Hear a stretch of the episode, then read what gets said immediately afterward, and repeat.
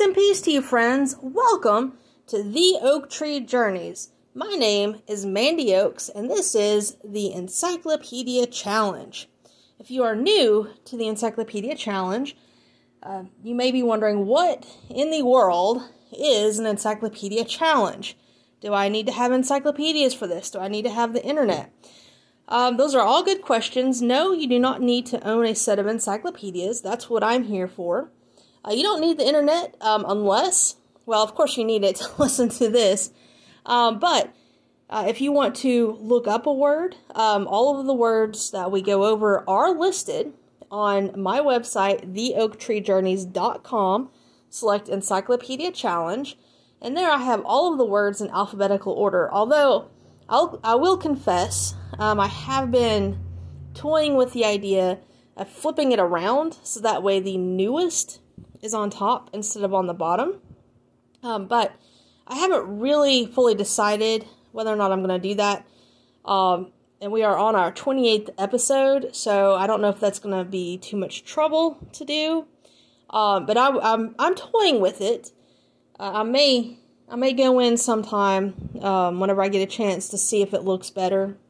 Um, but right now it's all in alphabetical order. So you just scroll all the way to the bottom to get to the newest at the moment, uh, unless I decide to change it. But I'm reading from two separate encyclopedias. Our main one is from 1909, and that is the Imperial. Uh, I, it just slipped my head all of a sudden. The New Imperial Encyclopedia and Dictionary of 1909, and we also read from the Encyclopedia Americana of 1956. I don't have the full 1909 yet. Um, I am uh, in the process of looking for the rest of them, but until if I can't find the rest of the set, uh, we will go strictly to the Encyclopedia Americana and probably supplement a few other encyclopedias. Uh, I noticed my grandfather has a couple on his shelves, a couple of sets. I'm like, hmm, maybe we'll use his. Um, but at any rate, uh, that's what I'm here for, is to read it to you. And so I welcome you. Thank you so much for joining me um, for our 28th episode of Season 1. And Season 1 means we are still in the A's. Uh, we, we still have quite a ways to go, um, but we're getting there. And I'm very, very excited. Um, and I'm also excited because we are almost in the month of September. I mean, can you believe it? September. Um, and soon it's going to be my favorite holiday. Um, if you want to take a guess, you, you can. If you're on YouTube watching the clip of this uh, episode, uh, go down into the comments and just uh, try to guess which holiday is my favorite holiday.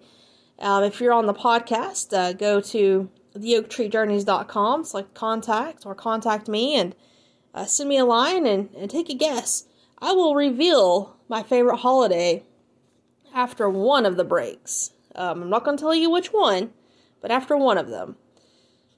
And uh, for those of you watching the YouTube clip, uh, you'll see our quote of the month. Our quote of the month, um, for those of you on the podcast, if this is your first time, or just a reminder, is by Pope, and it's Strength of mind is exercise, not rest. So, by reading the encyclopedia, we are not resting our minds, we're not resting our brains. We we are exercising them.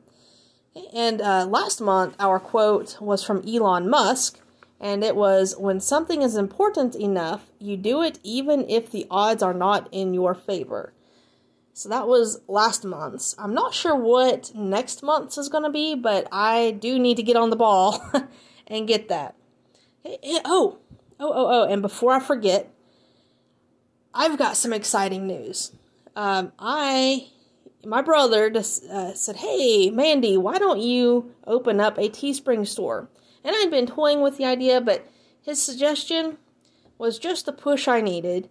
Um, so I am designing a shirt, and I am going to look for other things to see what they have. I haven't fully uh, explored their website yet, but I am looking forward to that. Um, I'm currently trying to design the T-shirt, so yay! Look for that soon. And don't forget, on August 31st, mark your calendars, we are going to have a bonus podcast.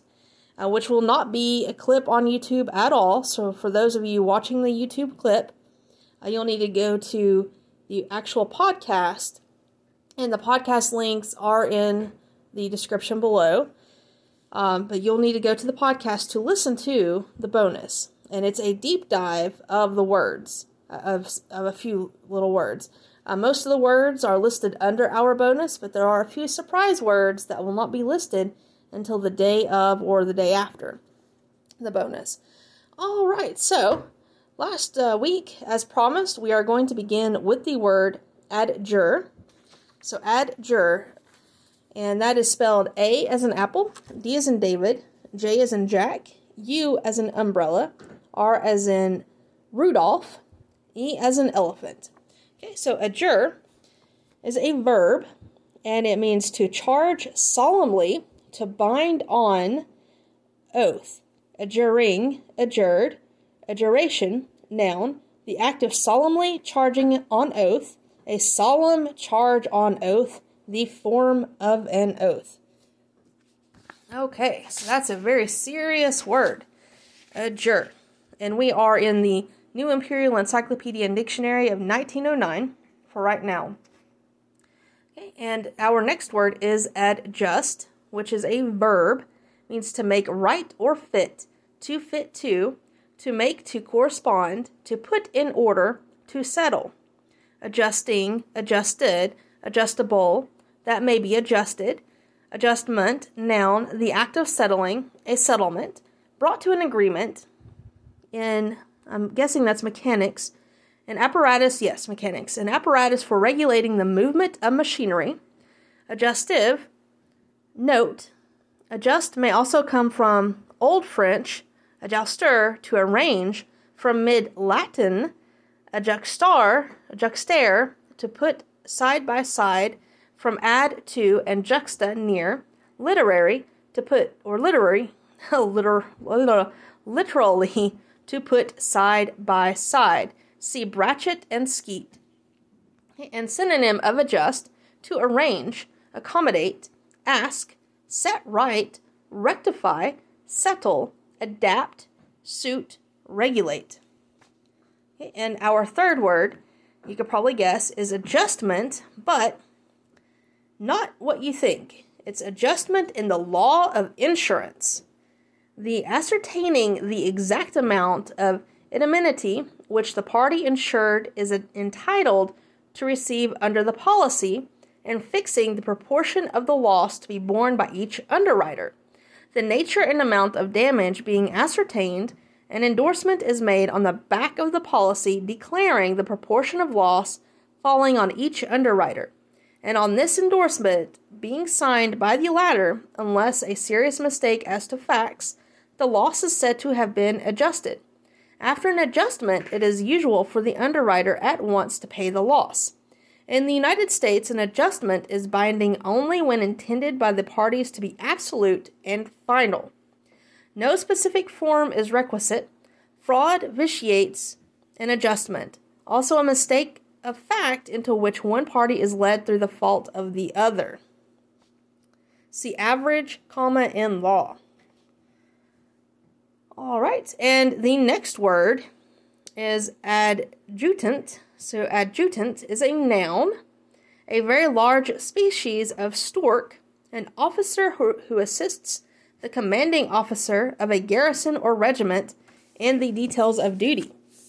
He receives orders and promulgates them to the several companies. He inspects escorts and guards before the proceeding on their duty attends to the drill of recruits, is accountable for the keeping of the regimental books, and ought to note every infraction of established rules. An adjutant general performs analogous duties for the general of an army. He keeps an account of the strength of each regiment, distributes the orders of the day to the brigade majors, and sees the troops drawn up for action. In the United States, the adjutant general is the principal military officer of the War Department. He has the charge of the Army correspondence, the Army records, the business of recruiting, of issuing commissions, of granting furloughs or leave of absence, and the like. Each of the states also maintains a general staff for the militia, with an adjutant general at its head. Adjutancy, noun, the office of the adjutant. Adjutor, noun, anyone who assists. Adjutrix, noun, a woman helper. Adjutant, adverb, helping.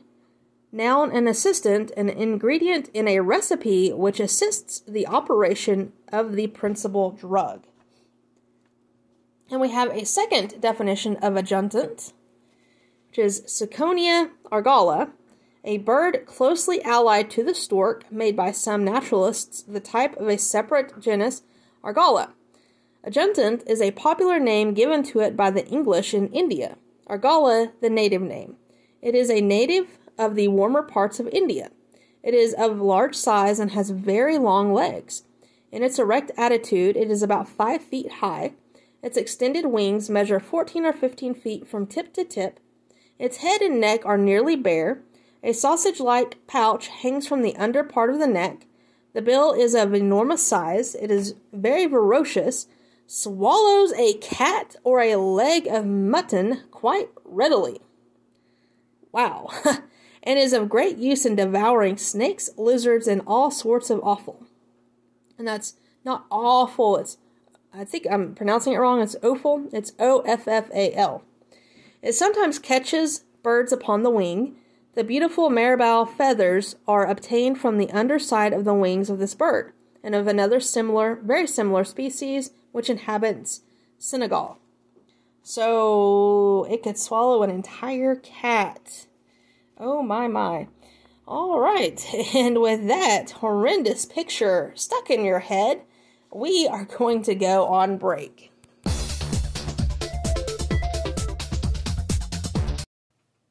And welcome back. Our next word, or our sixth word, comes from the New Imperial Encyclopedia and Dictionary of 1909, and it is Adjaiger. Adjaiger, and it is a town of British India in the northwest provinces, province of Allahabad, 69 miles west northwest from Rewa. It has a fortress on a steep hill 1,340 feet above the sea, accessible only by the well defended paths. Within it are great ruins of temples resembling those of, of South India and covered with elaborate sculptures. The population, when this was written, was 5,000. So there we go, 5,000. Okay, and last week I promised you that there would be several names um, that I did not want to split up. Some of them would have ended up being split up. And those names all end with the last name Adler. So Adler is the last name of those. So for our first one, um, Adler, comma Alfred, we go to the Encyclopedia Americana of 1956.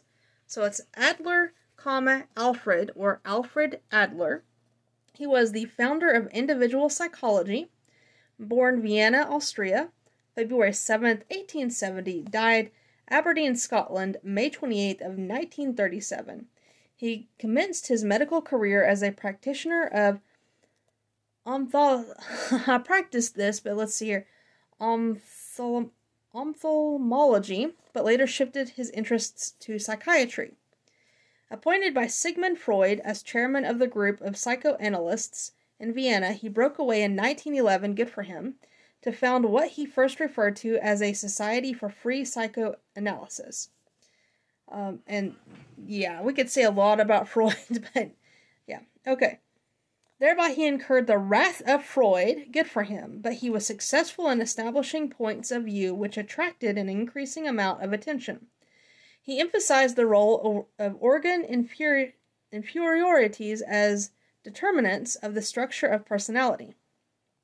An attitude of inferiority develops when an individual feels deficient in comparison with others.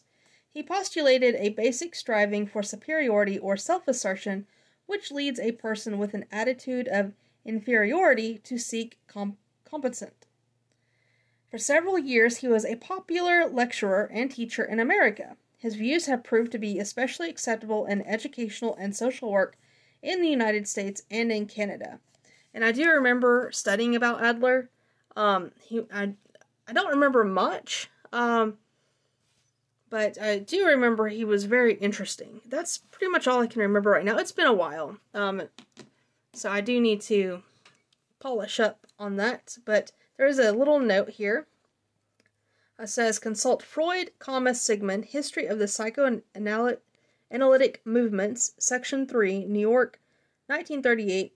Way, comma Lewis, comma Adler's Place in Psychology, London, 1950. And this entry was by Philip L. Harriman, Department of Psychology, Bucknell University. So there we go. Now, the next person is Adler, comma Cyrus. And let's take a look. We will we we're going to read from both. Um, he was still alive um, whenever the 1909 encyclopedia was written and published.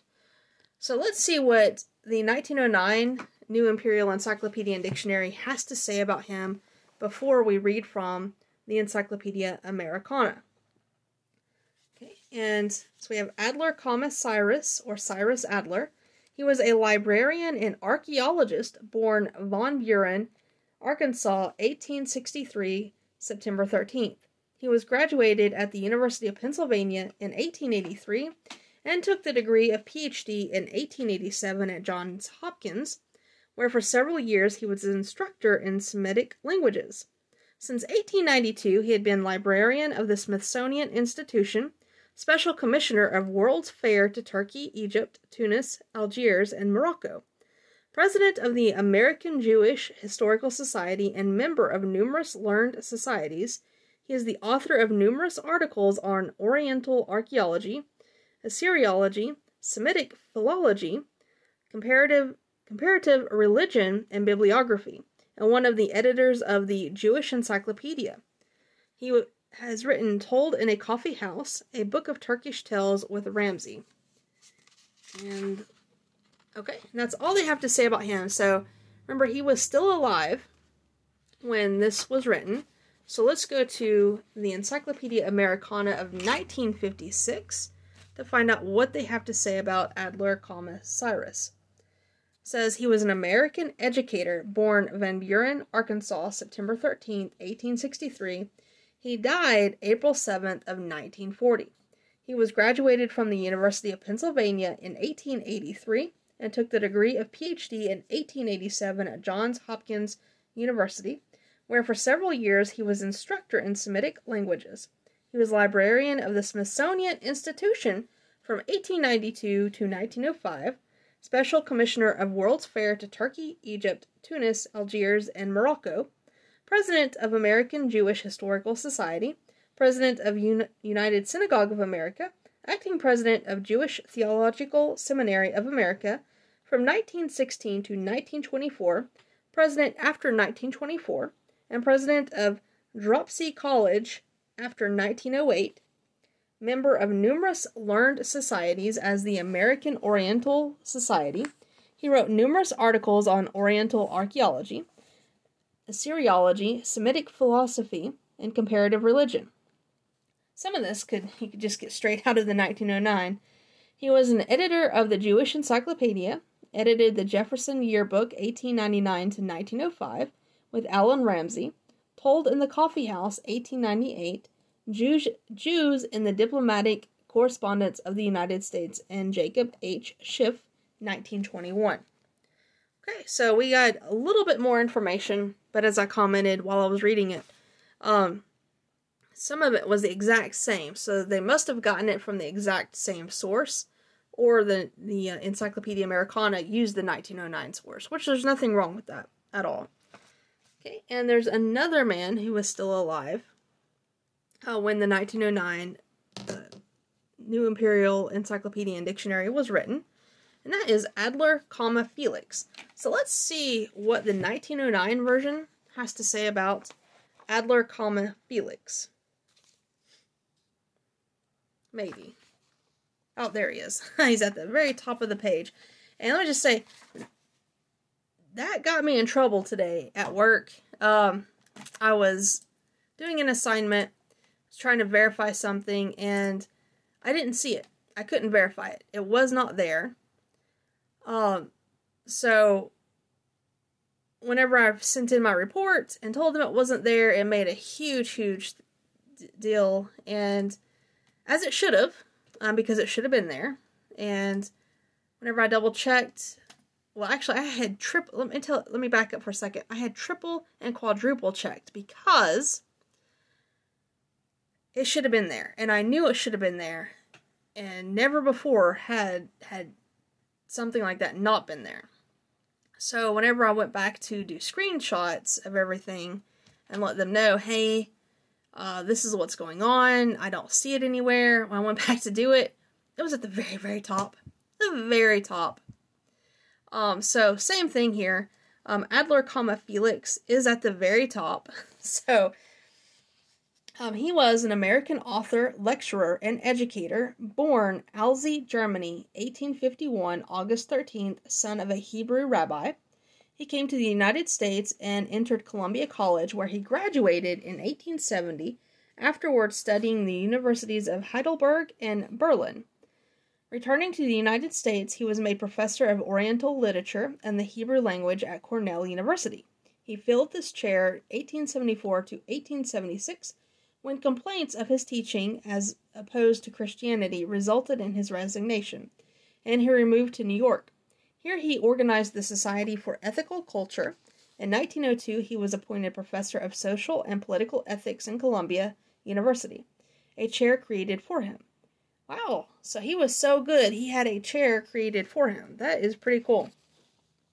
He has written Creed and Deed, 1878, The Moral Instruction of Children, 1892, Life and Destiny, Marriage and Divorce, 1905, Religion of Duty, 1905, etc. Okay, so he was still alive when this was written. So let's take a look at Adler, comma Curtis from the viewpoint, or was it Curtis? No, Felix. I'm sorry. Um, sorry, I saw Kurt and then immediately saw said Curtis. Adler, comma Felix Okay, so this is from the 1956 version. He was an American lecturer and scholar born Alzey, Germany, August 13, 1851. He died in New York City, April 24th of 1933. He was the son of eminent Jewish rabbi. In 1857, he immigrated to the United States, in which country and at Berlin and Heidelberg he was educated. After being for some time professor of Hebrew and Oriental literature at Cornell University, he founded in New York, 1876, the Society for Ethical Culture, of which he was lecturer. Similar societies have been established elsewhere in the United States and in other countries. After 1902, he was professor of social and political ethics at Columbia University. For the term 1908 to 1909, he was American Exchange Professor at the University of Berlin. His books include Creed and Deed, 1877, The Moral Instruction of Children, 1892, The Essentials of Spirituality, 1905, The Religion of Duty, 1905, Marriage and Divorce, 1915, The World Crisis and Its Meaning, 1915, An Ethical Philosophy of Life, 1918, The Reconstruction of the Spiritual Ideal, 1924, The 50th Anniversary of the Ethical Movement, 1926. So we got a little bit more of his writings in the 1956 version. However, I believe the 1909 version told his life a little bit better and what he went through a little bit better. Um, that's my opinion. Uh, you can take it or leave it. That's fine. And our 10th entry is another Adler. Um, it's Adler, comma George J. And for him, we go to just the 1909 New Imperial Encyclopedia and Dictionary. So let's take a look.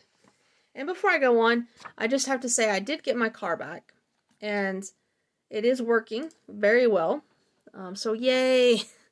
Uh, so it was just the battery, and they they've got all that fixed. So that's a very good thing. Um, so I thank them at Porter's, um, and I appreciate the work that they did. And I'm I'm a little sorry for doubting them. However, I was getting a little concerned there. But anyway, uh, we all doubt sometimes. Okay, so we're on Adler, comma George J, or George J. Adler. He was a German American philologist, born Germany, 1821, died in 1868. He came to New York in 1833, graduated at the University of the City of New York in 1844, and from 1846 to 1854 he was professor of German there. He published a valuable German English dictionary in 1848, many editions since, still very useful for its careful discrimination of synonyms. German Grammar, New York, 1868. Wilhelm von Humboldt's Linguistic Studies, New York, 1868, and translated Fauriel's History of Provincial Poetry. Okay. And I'm just going to make sure I check him off of the list here. And next we have Adler, comma Herman. and my note says we he is in both. So we're going to read from both. It doesn't say if he was still alive in the 1909 when it was written, but we'll take a look at that. Okay, so we have Adler, comma Herman. We're still in the 1909 for now. Anglo-Jewish leader born in Hanover, 1839, on May 29th. He has lived. Oh, he has lived. So yes, he was still alive. He has lived most of his life in England, where he has held many positions of high trust connected with his race, having been since 1891 chief rabbi of the British Empire, and has been active in general benevolence. He was principal of the Jews' College in London, 1863 through 1891, and as chief rabbi became its president. Besides sermons, lectures, etc., he has written The Jews in England, The Chief Rabbis of England, Ibn Gabirol, the poet, philosopher, etc. Okay, so he was still alive when the New Imperial Encyclopedia and Dictionary of 1909 was published. So let's take a look at what the 1956 version says about him. Okay, so Herman Adler, Anglo Jewish leader, born Hanover, May 30th, 1839. He died in London on July 18th, 1911.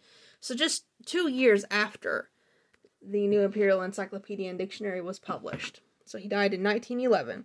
He lived most of his life in England, where he held many positions of high trust connected with his race, having been since 1891 chief rabbi of the British Empire and active in general benevolence. He was principal of the Jews' College in London, 1863 to 1891, and as chief rabbi became its president. Besides sermons, lectures, etc., he wrote The Jesus in England, The Chief Rabbis of England. Uh, no, I'm sorry, The Jews in England. Uh, um, yeah, I'm not sure why I thought he would write about Jew- J- Jesus in England. That was really weird as I was reading it. I'm sorry, The Jews in England, The Chief Rabbis of England, Ibn Gabirol, the poet, philosopher, etc. So basically the sa- exact same list that we were given earlier. All right. Who is next? Ah, here we go. The Kurt that I misread as Curtis for a second. So Adler, comma Kurt. We are still in the 1956 version. He was not in the 1909, and uh, there's a reason for that because he would have only been seven at the time it was published. So Adler, comma Kurt, and that's Kurt with a K, or Kurt Adler, was a German chemist born Konichut, Germany, now Chorzów, Poland, July 10, 1902. Educated at the universities of Berlin and Kiel, he has been professor of chemistry at Cologne University since 1940. So he was still alive. And the last sentence, the end of the last sentence is really, really cool. Together with Otto Diels, with whom he has been engaged on atomic research, he was rewarded the Nobel Prize for Chemistry in 1950. So, you've probably, if you studied atomic research or Nobel Prizes, um, or if you watch Sheldon, maybe Sheldon even mentioned it, um, or young Sheldon. So he won the Nobel Prize for Chemistry in 1950, and he, he uh, did atomic research. Okay. We have looks like our last name of the day. Maybe. The last, first and last name, it looks like. If there are names later, um, they don't have a first and last name. Okay. So our last Adler uh, is Adler, comma Nathan Marcus. So what a name, Nathan Marcus Adler. And for him, we go to the New Imperial Encyclopedia and Dictionary of 1909. So let's switch over. And maybe. Okay. So Nathan Marcus Adler. Where are you? There you are.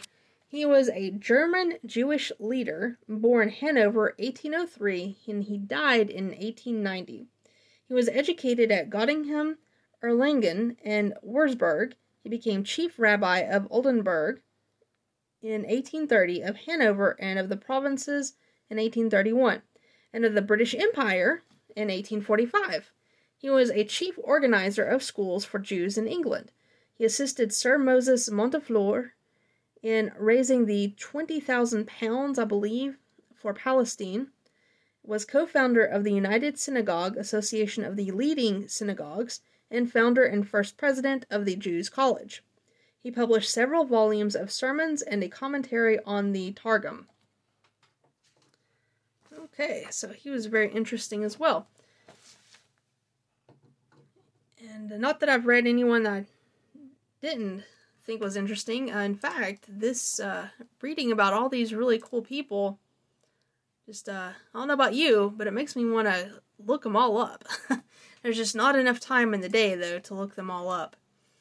Uh, that's why we have a bonus podcast.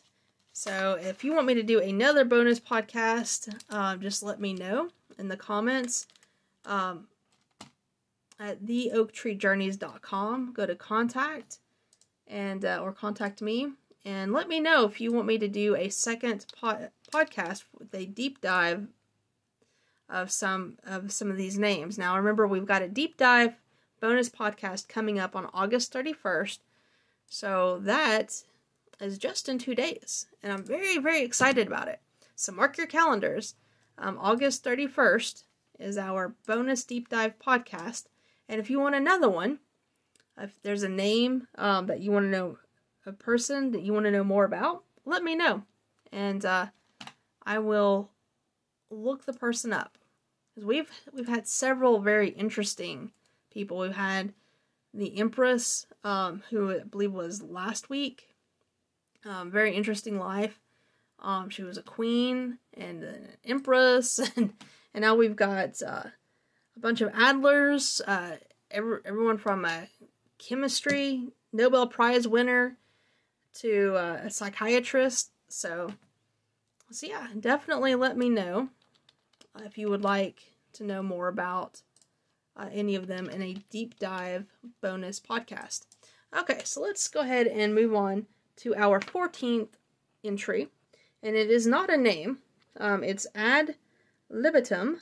So ad libitum. In it- Italian, it's a, a apicure or apicuremento and it's a musical term which implies that the part so marked may be performed according to the taste of the performer and not necessarily in strict time. When there is an accompaniment to the music thus marked, it must strictly follow the ad libitum time of the principal performer. Sometimes the words colla parte, meaning with the leading part, are written over the accompanying parts. Ad libitum also frequently means that a part for a particular instrument or instruments in instrumental scores or pianoforte arrangements may either be played or entirely left out. Oh wow, so no no comments from the author of this entry, no passionate comments about how people misuse and abuse um, the musical entitlement there. Okay, I'm a little surprised about that. And and also I'll admit a little disappointed cuz whoever writes the entries for the music has huge, I mean huge passion or did have a huge passion for it. Um and was not afraid to show it. Okay, our last word or entry before break is admeasurement. Add measurement. And that big giant word. It's just measurement with AD slapped in the beginning. That big word, admeasurement, has a small definition. It means adjustment of proportions art or practice of measuring according to rule. So there we go. And uh, we'll be back momentarily.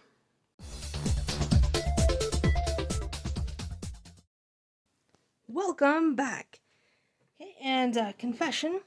Uh, this is actually the second time I've recorded this part. So uh, in my notes, this is technically part three of season one, episode 28.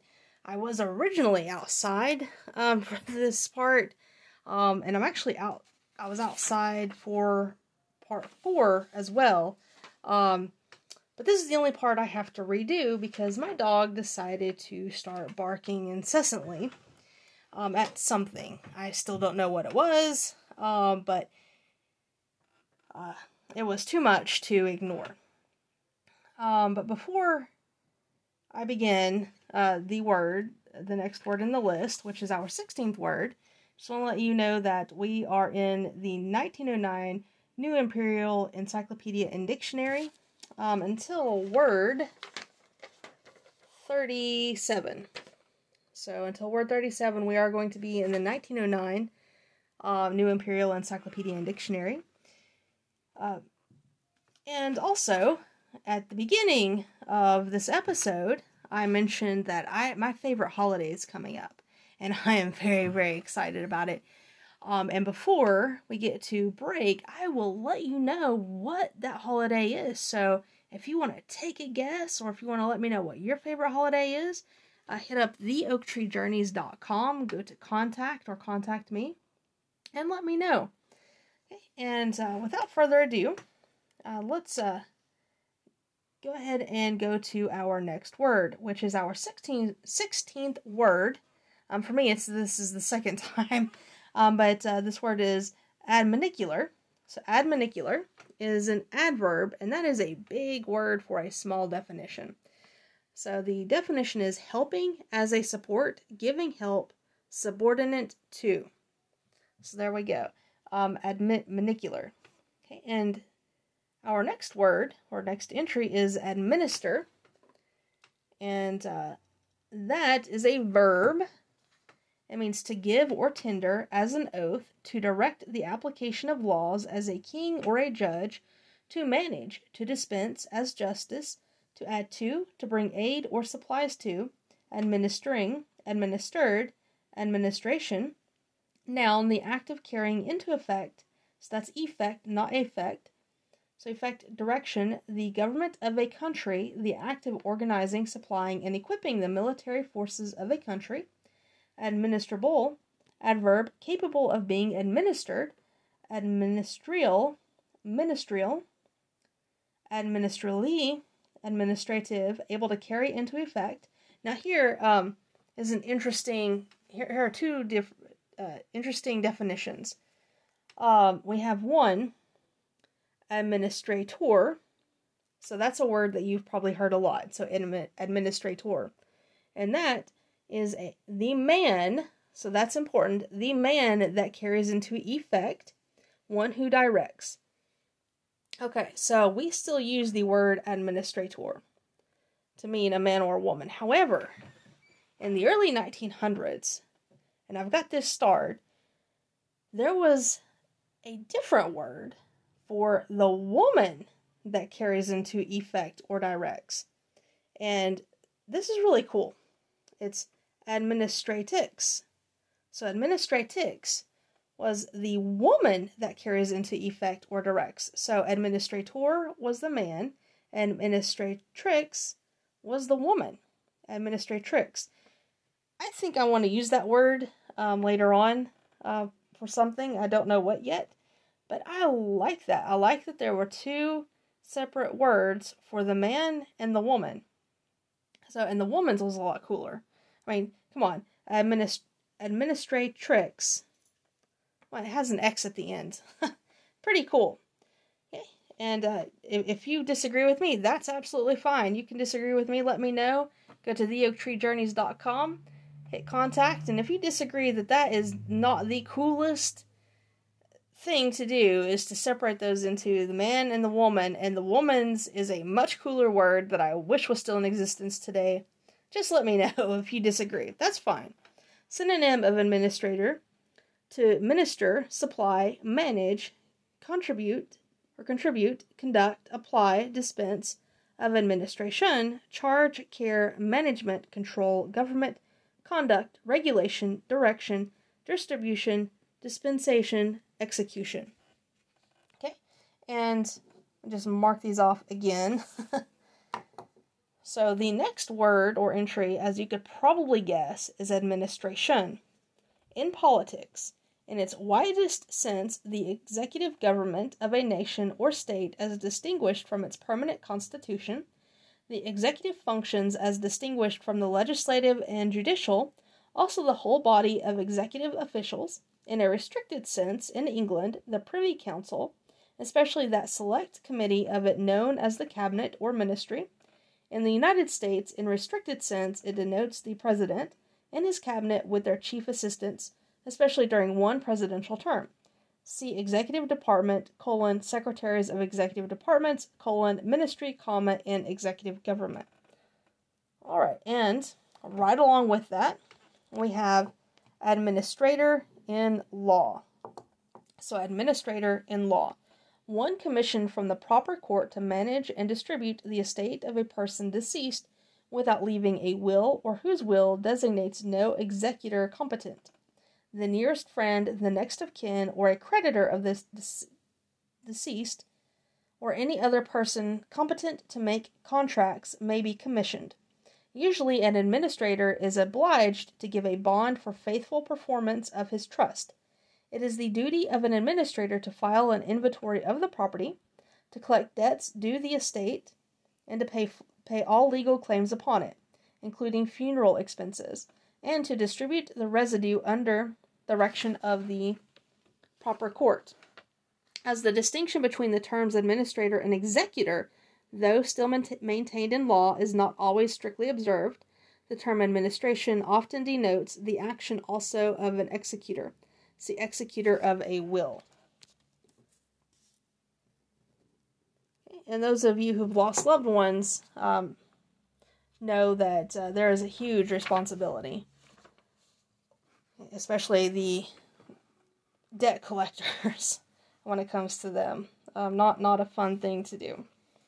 All right, or to deal with. Okay, and uh, before we get to our next entry, which is a rather long entry, it takes up almost one entire page plus a few lines of the next.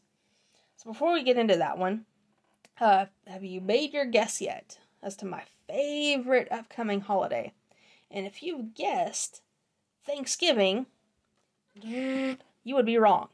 so I will reveal what my favorite holiday is coming. And remember, this is the 29th of August. I had to look, even though it is on my paperwork. Um, the 29th of August. So there's also Labor Day coming up, too. So just keep that in mind. Um, but on to our next entry Admiral, noun, commander of a navy or of a fleet, a flag officer, also one recognized as chief commander in a mercantile, fishing, or pleasure fleet. Also, the admiral's ship, a great ship. Admiralty, noun, department of law pertaining to maritime affairs. See Admiral, Admiralty jurisdiction, comma, Admiralty court. In Great Britain, the administrative function of the body of government officials which controls the navy the officials themselves as constituting a government department known as the Board of Admiralty. Say Admiralty, comma, Board of, and we will actually get to that. Also, the building in London in which the board sits. Admiral is the title of the highest rank of naval officers commanding the navy or a fleet. Now, here's an interesting fact about the word admiral. Okay, you ready? The term admiral introduced into Europe during the Crusades. So it was introduced to Europe during the Crusades. That is pretty cool. Seems to have been used in a definite sense first by the Sicilians, then by the Gen- Genoese. About the end of the 13th century, it came into use in France and England. The first English admiral of the seas, Admiral de la Mer du Roi de Eglantier, on record was William de Leyburn. In Get this, 1286. So remember, that's the 13th century.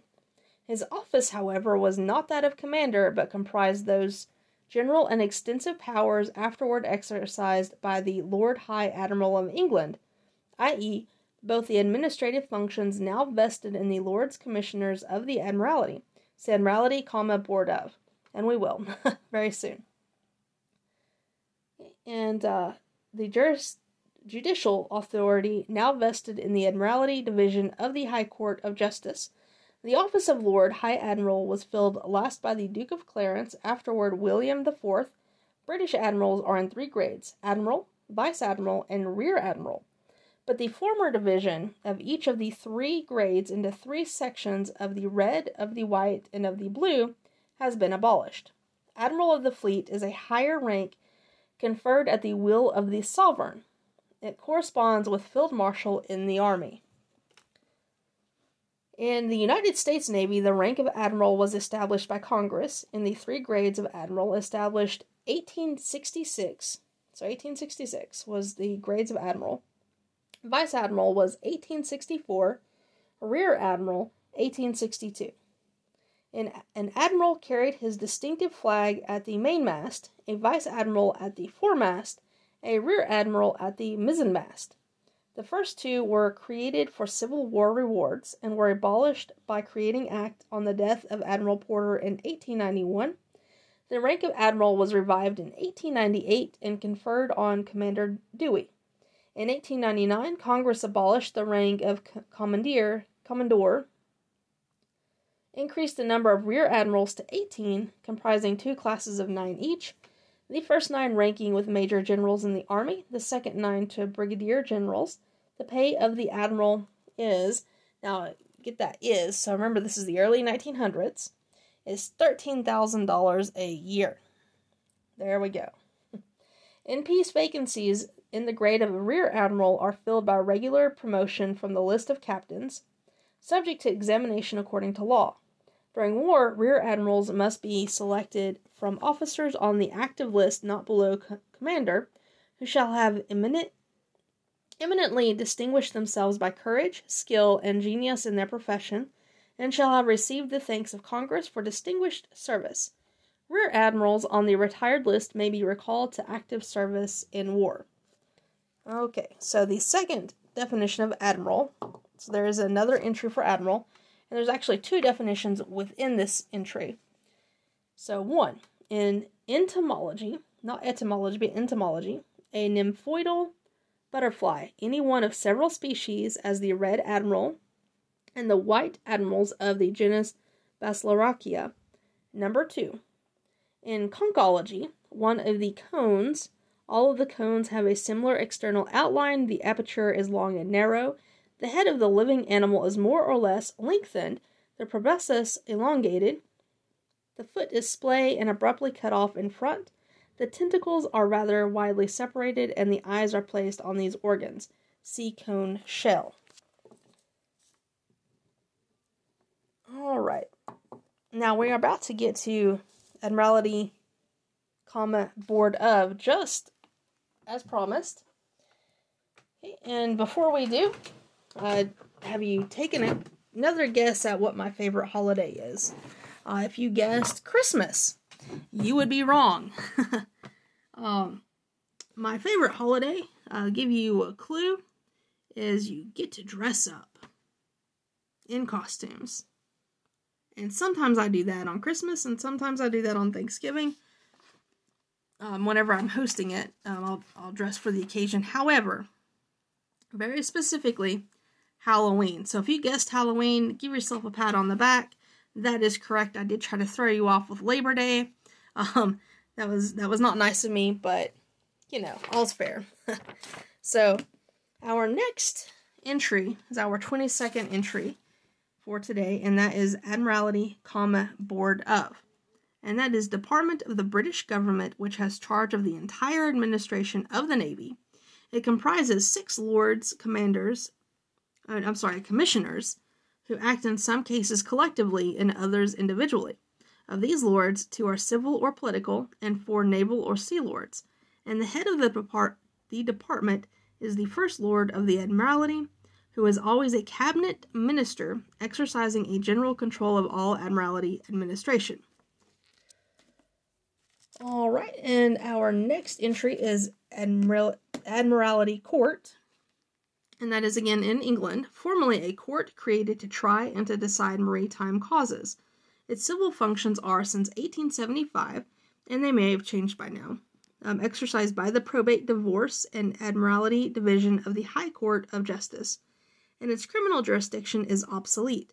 In American law, a tribunal exercising jurisdiction over all maritime torts, contracts, injuries, or offenses, its civil jurisdiction extends to cases of salvage, bonds of bottomry, or hypothecation of ship and cargo, seamen's wages, seizures under the laws of impost, navigation or trade, cases of prize or ransom, charter parties, contracts of affreightment between different states or foreign ports, contracts for conveyance of passengers, contracts with material men, jettisons, maritime co- contributions and averages, and generally to all assaults and batteries, damages and trespasses taking place on the high seas.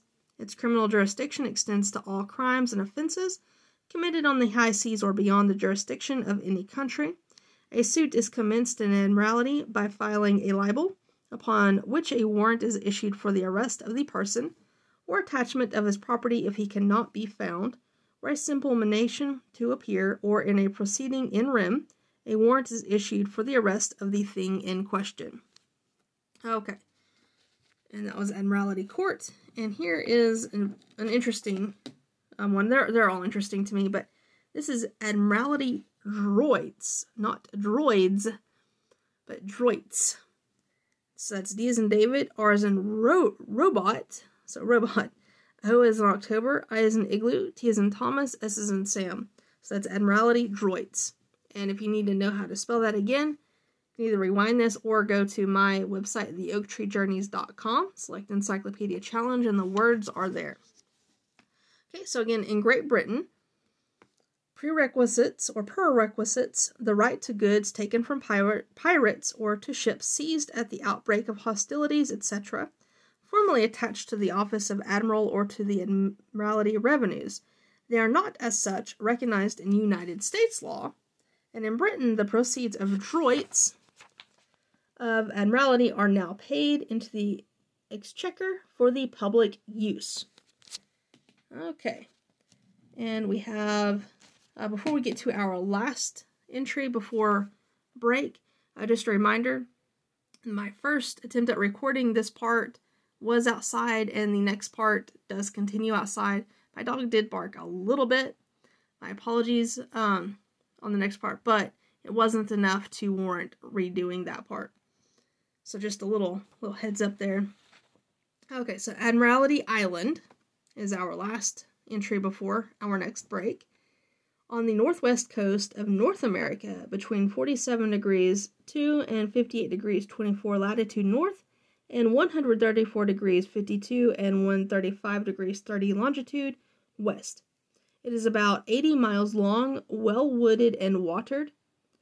It is in, it is inhabited and belongs to the United States. So that's pretty much all it says about that. Okay, and time for a break. Be back in just a bit.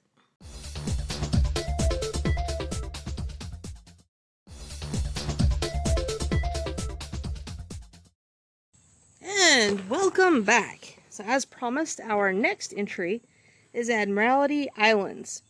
And that, those are a group of about 40 islands to the northeast of New Guinea, between 2 degrees and 3 degrees latitude south and 146 degrees 18 longitude and 147 degrees 46 longitude east. They were discovered by the Dutch in 1616. The largest is about 50 miles long from east to west. They abound in coca coconut trees. Um, I don't know if that's like cacao, cacao or coconut, um, and are inhabited by a raw I'm sorry, by a race of tawny, frizzle headed savages.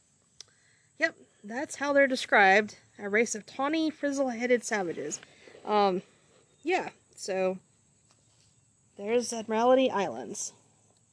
So our next entry is is Admiralty Jurisdiction, and this is fairly long too. Um, it's a judicial cognizance of a certain class of cases arising under the Constitution of the United States by Act of Congress. The Constitution has delegated to the courts of the national government cognizance of all cases of admiralty and maritime jurisdiction, and Congress has given to the U.S. District Courts cognizance of all civil cases of admiralty of maritime jurisdiction, including all seizures under laws of imposts, navigation, or trade of the United States where the seizures are made on waters navigable from the sea by vessels of 10 or more tons burden within their respective districts as well as upon the high seas. So if it's less than that, uh, wonder what happens. Okay. The district court has jurisdiction as a court of admiralty over all torts and injuries committed on the high seas and in ports or harbors within the ebb and flow of the tide. It has jurisdiction to redress personal wrongs committed on a passenger on the high seas by the master of a vessel, whether these wrongs be by the exercise of direct force or by consequential injuries. This court may decree damages for an unlawful capture of an American vessel e.g., by a French privateer, and may proceed by attachment. It has jurisdiction in cases of maritime torts, personal or otherwise. It has jurisdiction of suits to reinstate owners of vessels who have been displaced from their possession, and in the case of a father whose minor son has been abducted and seduced on a voyage on the high seas, he may sue in, his, in this court as well for the tort as for wages earned by such son in maritime service. This court has also, as a court of admiralty jurisdiction, concurrent with the courts of common law over all maritime contracts, wheresoever the same may be made or executed, or whatsoever be the form of the contract. It may enforce the performance of charter parties for foreign voyages and a lien for freight under them. It has jurisdiction over contracts for the hire of seamen when the service is substantially performed on the sea or on waters within the flow and reflow of the tide. But unless the services be essentially maritime, the jurisdiction does not attach. The master of the vessel may sue in the Admiralty for his wages, and the mate, who on his death succeeds him, has the same right. Seamen employed on board of steamboats and lighters engaged in trade or commerce on tidewater are within the Admiralty jurisdiction, but those on ferry boats are not so. Wages may be recovered in the Admiralty by the pilot, deckhands, engineer, and fireman on board of a steamboat. But unless the service of those employed contribute in navigating the vessel or to its preservation, they cannot sue for their wage wages in the Admiralty. Musicians on board of a vessel who are hired and employed as such cannot therefore enforce a payment of their wages by a suit in the Admiralty. The Admiralty jurisdiction expressly vested in the District Court embraces also captures made within the jurisdictional limits of the United States. The civil jurisdiction extends extends to cases of seizure on land under the laws of the United States and in suits for penalties and forfeiture incurred under the laws of the United States. The civil jurisdiction extends also to cases in which an alien sues for a tort in violation of the law of nations or a treaty of the United States. This court has also jurisdiction of actions by and against consuls and vice consuls. Okay, and we are done with admiral or admiralty.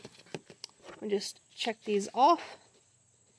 And our next word is admire, and I accidentally checked that off while I was making my checks. So, admire is a verb, and it means to look upon with pleasure to love or esteem greatly, admiring, admired, admirable. Adverb, worthy of esteem or praise, of a quality to excite wonder or esteem. Admir- admirably, adverb, in an admirable manner. Admiringly, adverb, in a manner to excite wonder, with esteem, with admiration. Admirableness, noun, and admirability, noun. The quality of being admirable. Admiration, noun, wonder mingled with pleasure or slight surprise. Admirer, noun, one who admires. Synonym. My apologies for that. Uh, the synonym of admiration is surprise, wonder, astonishment, amazement. Okay, our next word is admission. In practice, the act by which attorneys and counselors become recognized as officers of the court and are allowed in practice. Admission in corporations or companies, the act of a corporation or company by which an individual acquires the right of a member of such corporation or company. In trading and joint stock companies, no vote of admission is requisite for any person who owns stock therein, either by original subscription or conveyance, is in general entitled to and cannot be refused the rights and privileges of a member. Nothing more can be required of a person demanding a transfer on the books than that he prove to the corporation his right to the stock. Okay, admission in evidence a concession or voluntary acknowledgment made by a party of the existence of certain things or conditions or of the truth of certain statements. The admissions or declarations of a party in respect to the subject matter of an action at law or suit in equity may always be given in evidence against him. As distinguished from confessions, the term is applied to civil transactions and to matters of fact in criminal cases where there is no criminal intent. Express or direct admissions are those which are made in direct terms. Incidental admissions are those made in some other connection or involved in the admission of some other fact. Implied admissions are those which result from some act or failure to act of the party. To be considered as evidence, admissions may be made by a party to the record or one, ident- or one identified in interest with him but not where the party of record is only a nominal party and has no active interest in the action. Admissions may be made by one of several having a joint interest so as to be binding upon all, but mere community in, of interest, as in case of co executors, trustees, or huh, oh, co tenants, is not sufficient. The interest in all cases must have subs- subsisted at the time of making the admissions.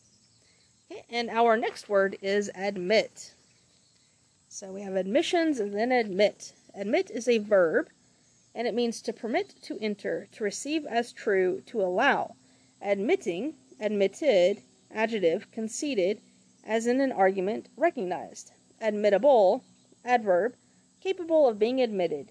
Admitter, noun, one who.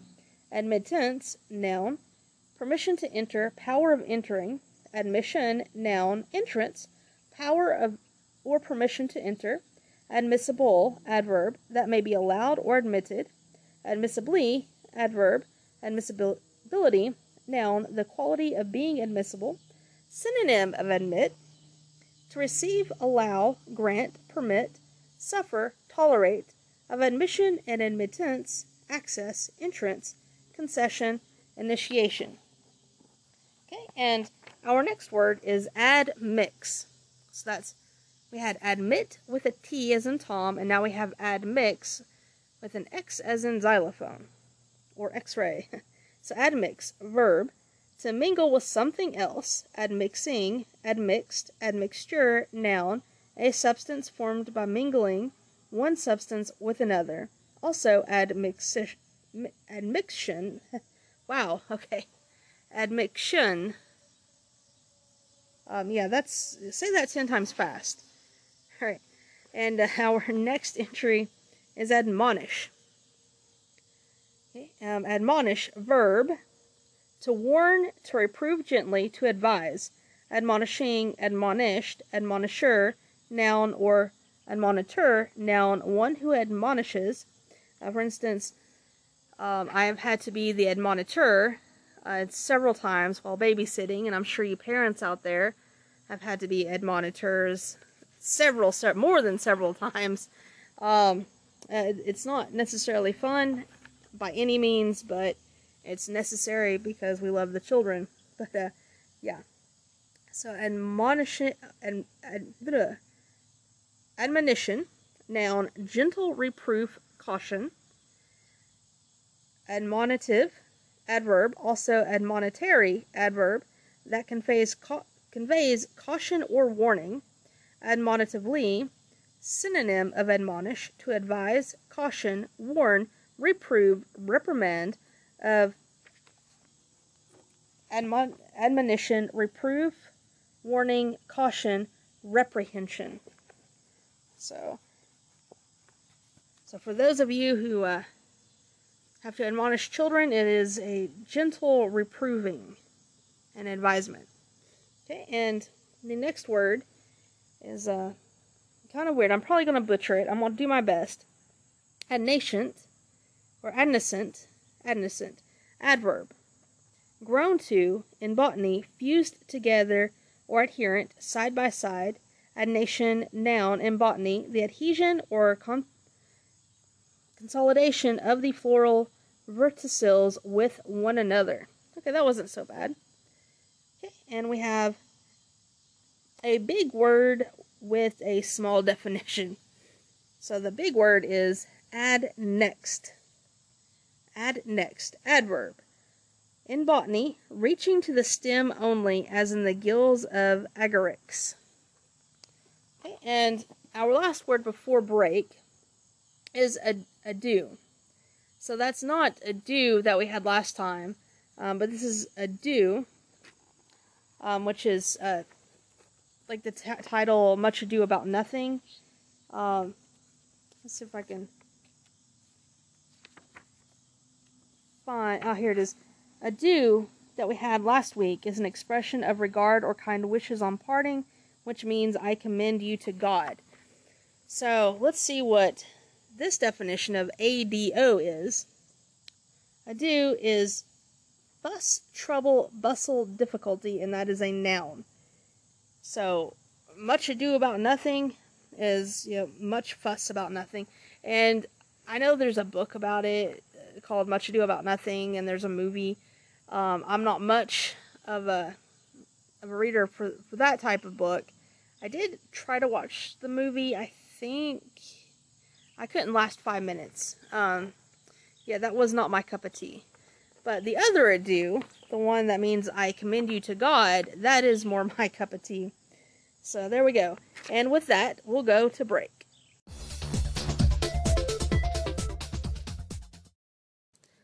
Welcome back. And uh, we finished with ado before break. So let's go to our next entry, and that is Adobe. So Adobe, actually, it's telling me to spell it Adoba. Huh, that's weird. Okay, so Adoba.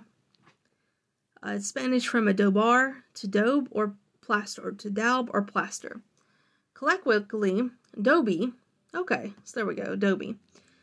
Sun dried bricks from any native clays, especially those made in the arid western and southwestern regions of the United States, as in the Great Basin, Arizona, New Mexico, etc., by molding the bricks and then turning the sides alternately to the sun day by day or a week or two, stacking up for use when sufficiently baked. These, however, are the resource only of people in an inferior state of civilization, as the rain soon dissolves them into streams of mud. Hence, also, they are impossible at all. They are impossible at all, save. Oh, okay. Okay, that it was just worded really weird.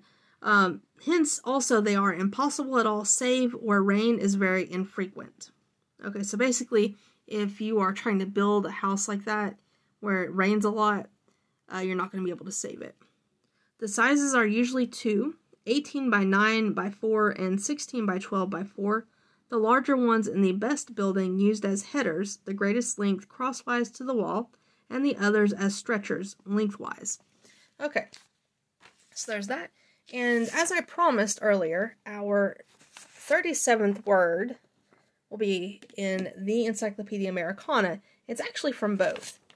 Um, it's I'm going to read it from the New Imperial Encyclopedia and Dictionary of 1909, and then go to the Encyclopedia Americana of 1956 to compare it. Now that word is adolescence.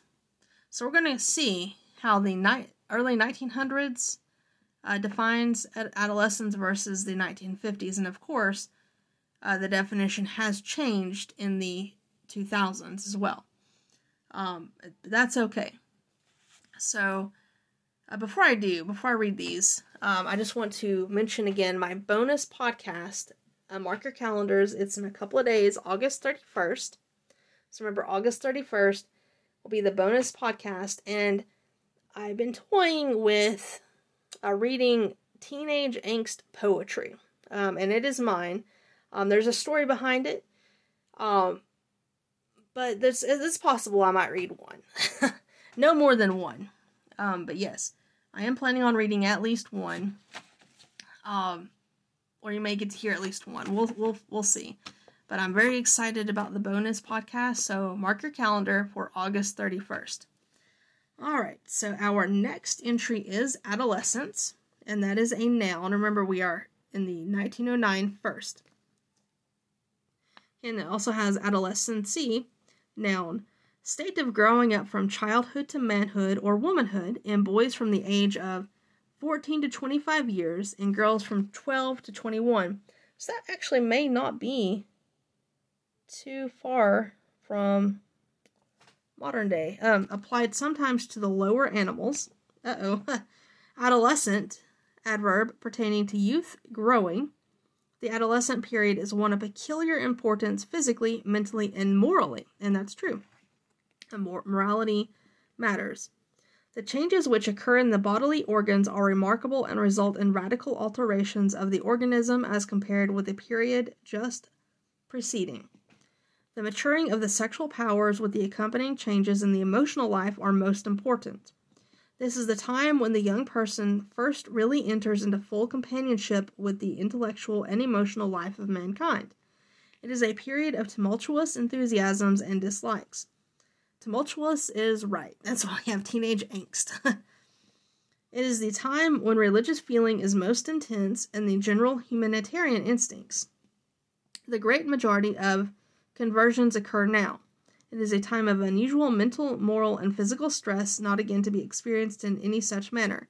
It is consequently a time calling for the best mental and physical hygiene. That, yeah, Many nervous disorders may be precipitated if care is not taken to safeguard against morbid tendencies. Okay. This is especially true as regards the disposition toward hypochondria concerning supposed diseases of the sexual organs. I, I have to disagree because of modern times, hypochondria um, seems to be very re- prevalent or prevalent, yeah, prevalent um, in uh, a lot of adults. in modern times. And I, I don't know if that's because of Google. You could just Google something and find it or or what. That's I remember studying about it in psychology and that's what they were blaming it on was it's you could readily look up anything and it's created hypochondriacs out of a lot of people. Anyway, let's continue. Okay. And uh let's see. This is especially true as regards the disposition toward hypochondria concerning supposed diseases of the sexual organs, a tendency often aggravated by false and vicious patent medicine advertisements. Yeah. So, yeah. Wholesome outdoor activities, regular and vigorous occupations, plenty of sleep, and good food are the essentials. They've got it down. Erraticism must be expected, but this is normal and with sensible and patient treatment will take care of itself see child study. I have to say, I really like. Um, I, re- I really like that. Had I gotten exercise and healthier foods when I was an adolescent, I think it would have been better. Um, because that's also a time when us girls can get a little heavier. All right, and that was kind of a short definition. Um, we're going to go to the 1956, which has a much longer definition. It covers an entire page. So it's got one little paragraph, starts off with one little paragraph on page 147, and then the entire page of 148, and then um, one, two, two and a half paragraphs on page 149. So let's take a look to see what the 1950s had to say about adolescence. Okay, so adolescence is the period extending from the puberty to maturity or adulthood. It corresponds roughly to what is known as the quote, teenage, end quote, since puberty is usually attained between the ages of 13 and 15, although it may occur as early as 10 or as late as 17. Okay. The characteristics of adolescence vary greatly with age, sex, and temperament. In general, the period is marked by mild or extreme restlessness, emotional instability, and a tendency to self assertiveness. Occasionally, certain childhood behaviorisms reappear, such as cruelty and exhibitionism. Interesting. These psychological manifestations accompany important physical changes. The average girl experiences a marked acceleration of growth between the ages of 11 and 13. The pelvis broadens and breasts develop. Menses, okay, so they call them menstruation menses are established in most girls by 13, although some start as early as 9, while in others, menstruation is delayed until 15 or 16. And that could, uh,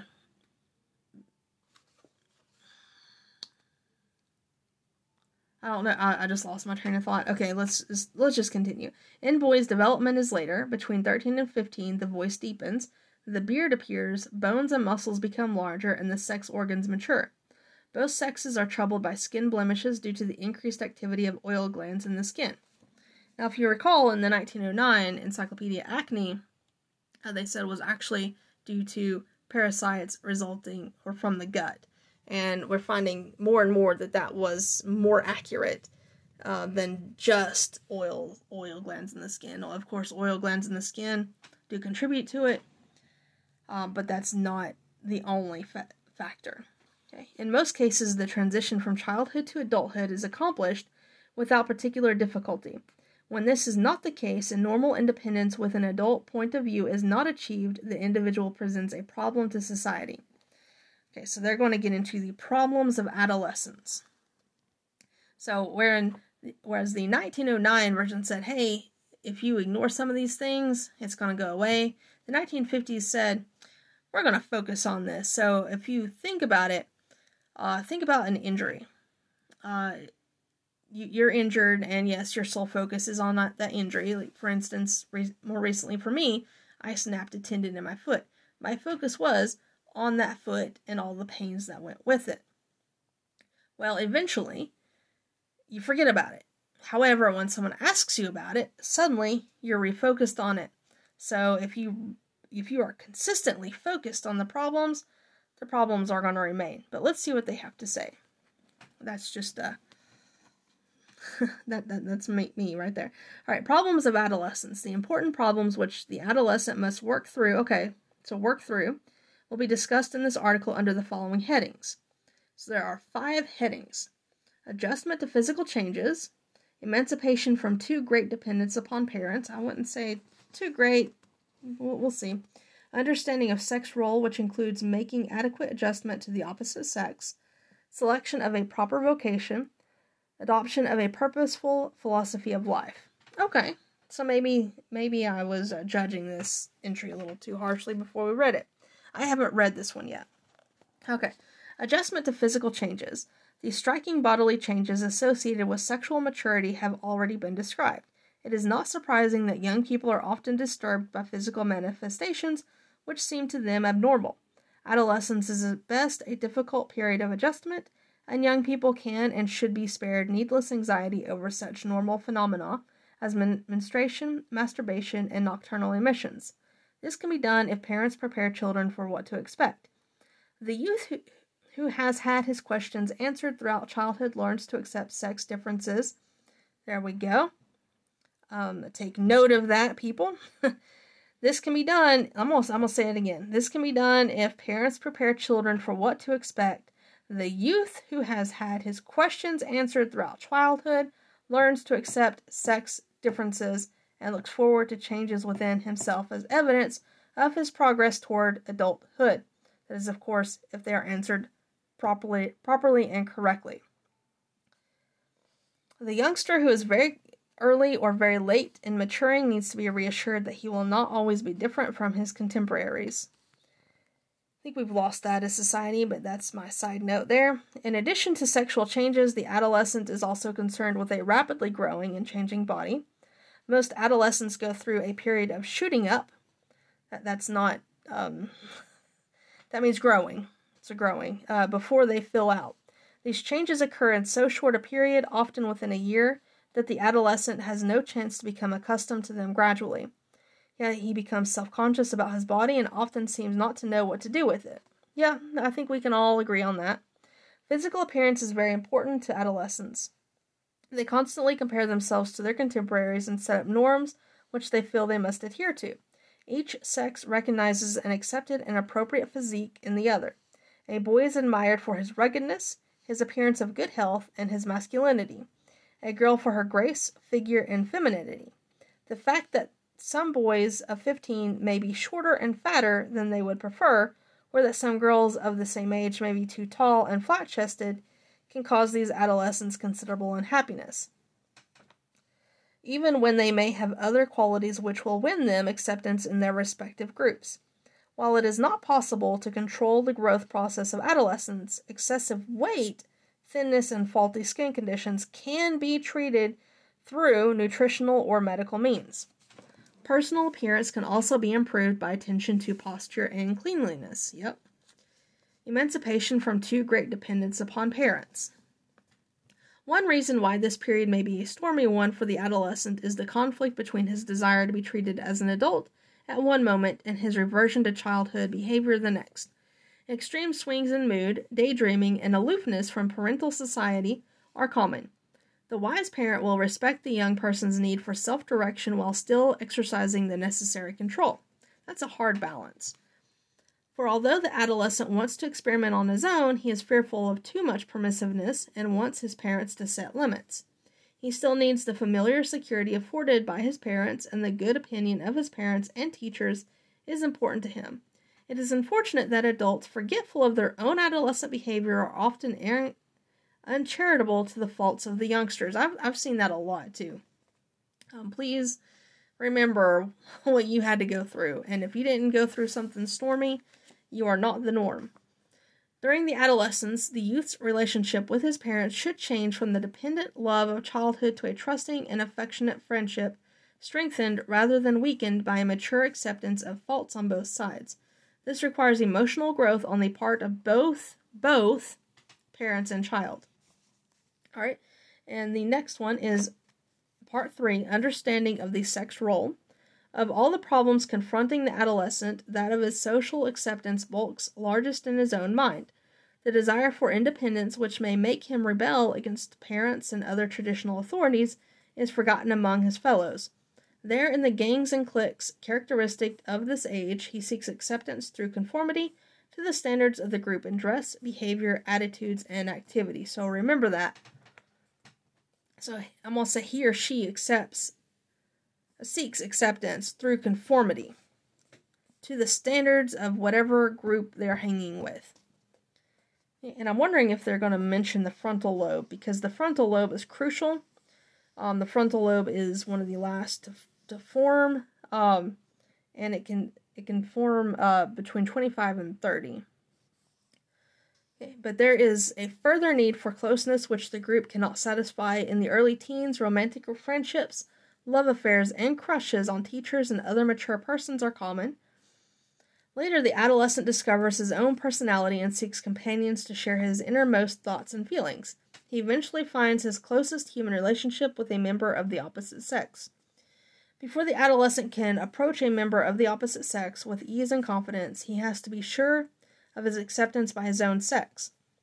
If he has succeeded in winning the friendship and interest of those members of his own sex whom he admires, he will have the confidence to take the next step toward emotional maturity. The extent and kind of his relations with members of the opposite sex are generally determined by the conduct of the group. Throughout the years of late adolescence, boys and girls should have opportunities to meet together in wholesome social gatherings. Those who have many friends among the opposite sex are more likely to make a wise choice of marriage partner than the boy or girl with few friends. The crushes, dating, and deep friendships of adolescence lead the way to mature love capable of unselfish, lasting devotion. I think we easily forget about that. That's that's actually kind of that that's actually really deep right there. Um lead the way to mature love capable, so mature love capable of unselfish last, lasting devotion. A selection of a proper vocation. Specialized vocational training in junior or senior high school is desirable only if the adolescent has already determined his life work. Few, however, are prepared to make such an important decision at so early an age. Such a specialized course could, in fact, prevent the development or discovery of a deeper interest later. A wide experience gained through a general academic course, hobbies, and part time jobs helps the adolescent to clarify his tastes, to learn what kind of work he does best and enjoys most. Parents are wise not to impose their own preferences on their children, nor even to urge them to come to an early decision. The good work habits in a home environment that dignifies work and with parent with and with parents who enjoy their occupations will be eager to take his place in the world as a productive adult. And two minutes, and I'm gonna add my insert my own comment here. I know I'm gonna do that a lot from time to time. A lot from time to time. That's just that's silliness. Um, as Christians, we are called to work. Uh, too many I hear people checking off. Oh, when's my retirement? What we are called to work, and we should enjoy work. Um, it shouldn't be such a chore. I, I, as I say that, um, oftentimes my job not not the right writing is awesome. I love writing, but my job seems like a horrible, horrible chore. Um, and if any of you, any of my coworkers are listening, I'm not going to apologize for that. You know what I mean. But it shouldn't be. We should want to work, and we should want um, our children to work. Um, not because they they have to. We all we all have to, but because they should get enjoyment out of it and enjoyment out of a good day's work. And at the end of the day, I, I get that enjoyment, even as frustrated as I can possibly get. I did something, you know. All right, so let's move on, because I'll, I'll babble on and on forever about that. Okay, so the last section is adoption of a purposeful philosophy of life. Although many youngsters assimilate the standards of their parents during childhood and never reject them, adolescent revolt against convention or parental authority is familiar. With a newly awakened interest in ethics, religious observances, and the spiritual values of his society, the adolescent may no longer accept his parents' standards uncritically. So it doesn't say no longer accept it, just no longer accept it uncritically. So trying to think for themselves. Adolescent revolt can be especially dramatic where an over dominated child suddenly rejects the rigid moral standards of his parents or, objecting to their easygoing ways, adopts a stricter regimen for himself. Through trial and error, and with the sympathetic assistance of parents, teachers, religious leaders, and professional counselors, the adolescent can eventually work out his own philosophy of life. Conclusion Adolescence is a time of profound physical, mental, and emotional changes, but it is not a break with the past. It is the link between childhood and adulthood. I like that. It is the link to it. And the young person who has had good relationships with his family and friends, who has developed a sense of his own worth, will continue to progress toward adulthood without extreme rebellion or undue submissiveness. I'm glad they added that too. So without extreme rebellion or undue submissiveness. Uh, so it can go either way. I, am I actually like that. I li- I wasn't sure I was gonna like that entry, um, but I think it adds. I'm glad I read both because it definitely added to the 1909. I like the 1909 too, but there was a depth here in the 1956 that I really appreciate. All right, so let's go on to our next entry. And for that entry, we are going to the 1909 uh, New Imperial Encyclopedia and Dictionary. Let me just check off adolescence. And don't forget, um, you'll get to hear some teenage angst poetry on the August 31st Deep Dive podcast. Okay, and our next entry is Adolphus or Adolf of Nassau. And he was Emperor of Germany, born about 1250, died 1298, July 2nd. He was elected emperor in 1290, so elected emperor 1292, May 1st, and was crowned at Aix-la-Chapelle, June 25th in the same year. He owed his election in part to intrigues with the electors of Cologne and Mainz, who imposed on him the hardest conditions, but refusing to fulfill them, he soon saw himself hated and deserted. Oh. Urged by want of money, he took 100,000 pound sterling from Edward I of England to assist him against Philip the Fair of France, but obeyed the Pope's prohibition with alacrity. alacrity.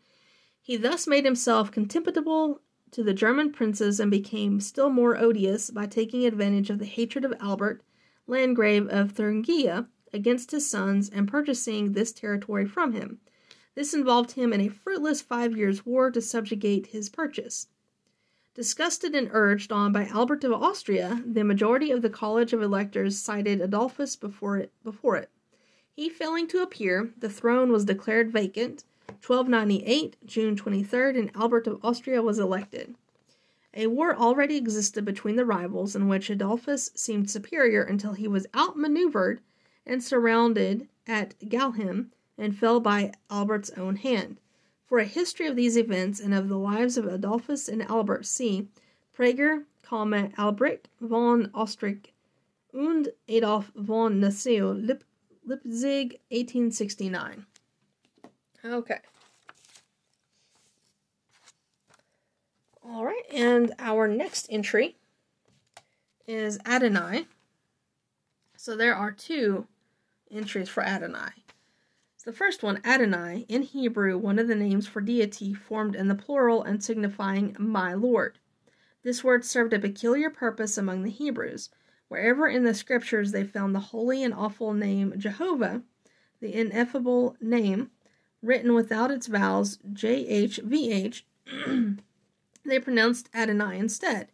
Hence the English word Jehovah, whose Hebrew vowels, vowels, and therefore its pronunciation, are unknown arose by a combination of the consonants of Jehovah with the vowel points of Adonai, see Jehovah. So there is a song, Adonai. I meant to look it up, and I forgot to look it up. My apologies on that. But uh, it's a beautiful song. I can hear the melody in my mind, but I'm not going to even try to sing it. Um, and the next definition of Adonai, noun, plural, festival strictly the rites of a festival celebrated by the Phoenician and Greek women, commemorating the mythical death and return of, to life of Adonais. Symbolic of the returning spring, Adonian or Adonaic, adverb pertaining to Adonais, e.g., Adonian games. See game, ancient games. Okay. And our next entry is Adonijah, Okay, so Adonijah, the fourth son of King David by Haggith, his claim to the throne was best after Absalom's death, and the chief commander commander of Joab and the high priest Abiathar supported him. But the captain of the bodyguard Benaiah, the priest Zadok, and prophet Nathan, and Solomon's Solomon's mother Bathsheba induced the old King David to make Solomon associate at once.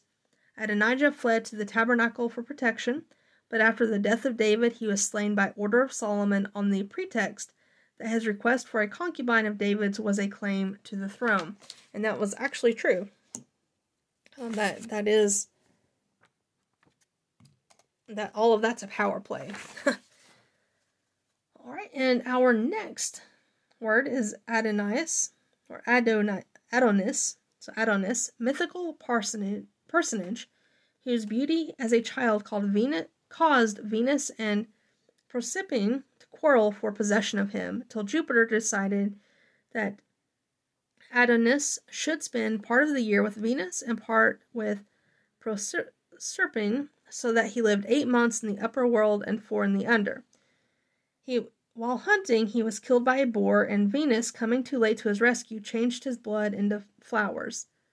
A yearly festival in his honor had two parts a mourning for his departure to the underworld, and a rejoicing for his return to Venus.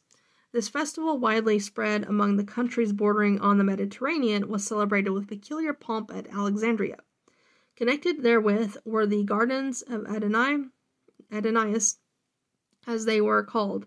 Before the festival, wheat, fennel, and lettuce were sown in earthen and even in silver pots and forced by heat, intended to indicate, doubtless by their brief bloom, the trans- the transcendence of earthly joy. uh, the myths connected with him belonging belong originally to the east. They display a worship of the powers of nature conjoined with that of the heavenly bodies, and he and he appears to be the god of the solar year.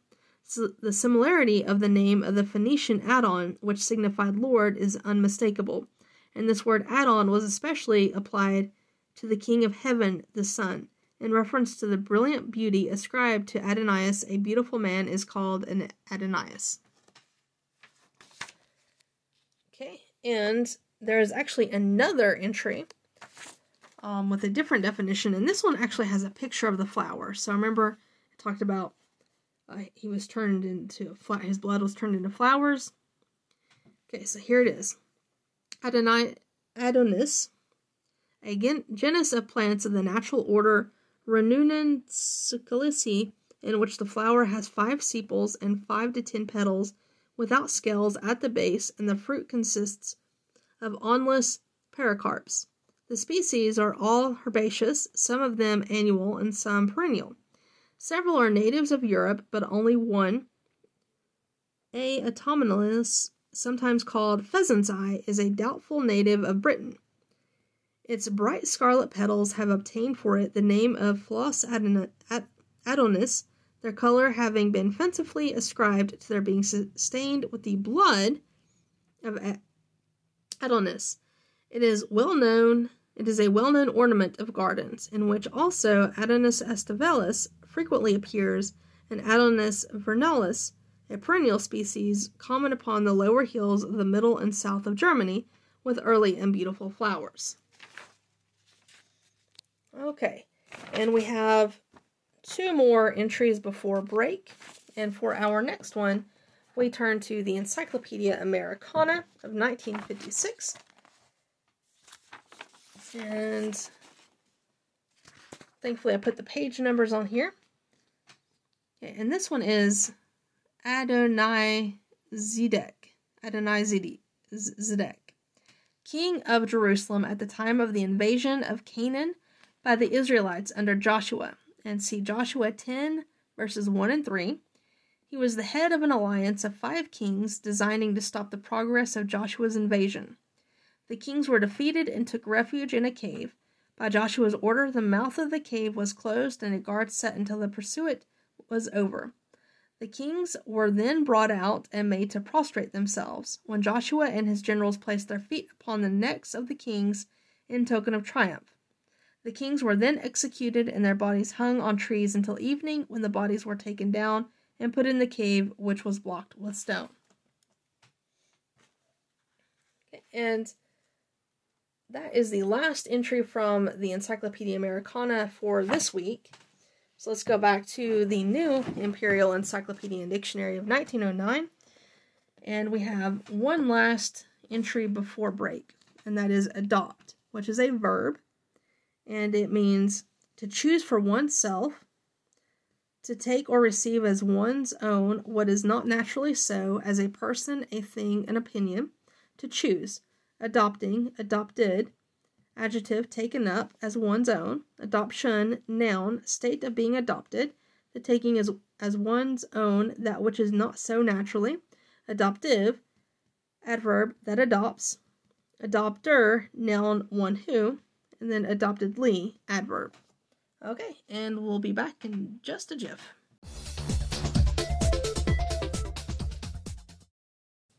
And welcome back. Our next word, um, or our next entry, does not mean what you think it means. Um, and it's adoption controversy. And it's actually adopt with an I A N instead of an I O N. The I O N is next, but we have adoption controversy with AIN. Okay, and it's an echo of the Arian controversy, originated about the end of the 8th century in Spain, the country in which the doctrine of Arius had longest held out against the theology of the general church. Elipandus, Archbishop of Toledo, and Felix, that learned Bishop of Urgel, advanced the opinion that Christ, in respect of his divine nature, was doubtless by nature and generation the Son of God, but that as to his human nature he must be considered as only declared and adopted through the divine grace to be the for- firstborn Son of God. This is uh, Romans 8:29. as all holy men, although in a less lofty sense, are to be adopted as sons of God. The flame of controversy thus kindled spread into the Frankish Empire, the special domain of Catholic Christianity, and gave occasion to two synods, one held at Ratisbon 792 and another at Frankfurt in 794, in which Charlemagne took part in person, and which condemned adoptionism as heresy. The Catholic doctrine of the unity of the two natures of Christ as one divine person, and the consequent impossibility of there being a twofold Son, an original and adopted, was upheld by Alcuin and the other learned men of Charlemagne's court. At a subsequent synod at Aix-la-Chapelle, Felix, yielding to compulsion, recanted his opinions without, as it seems, being convinced.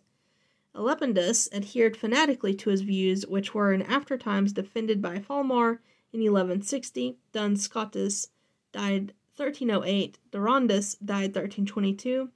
The Jesuit Vasquez 1606, and the Protestant divine Calixtus 1643. That's the first I've heard of that. Um, I don't know anything about that. Um, but if you know something about that, let me know.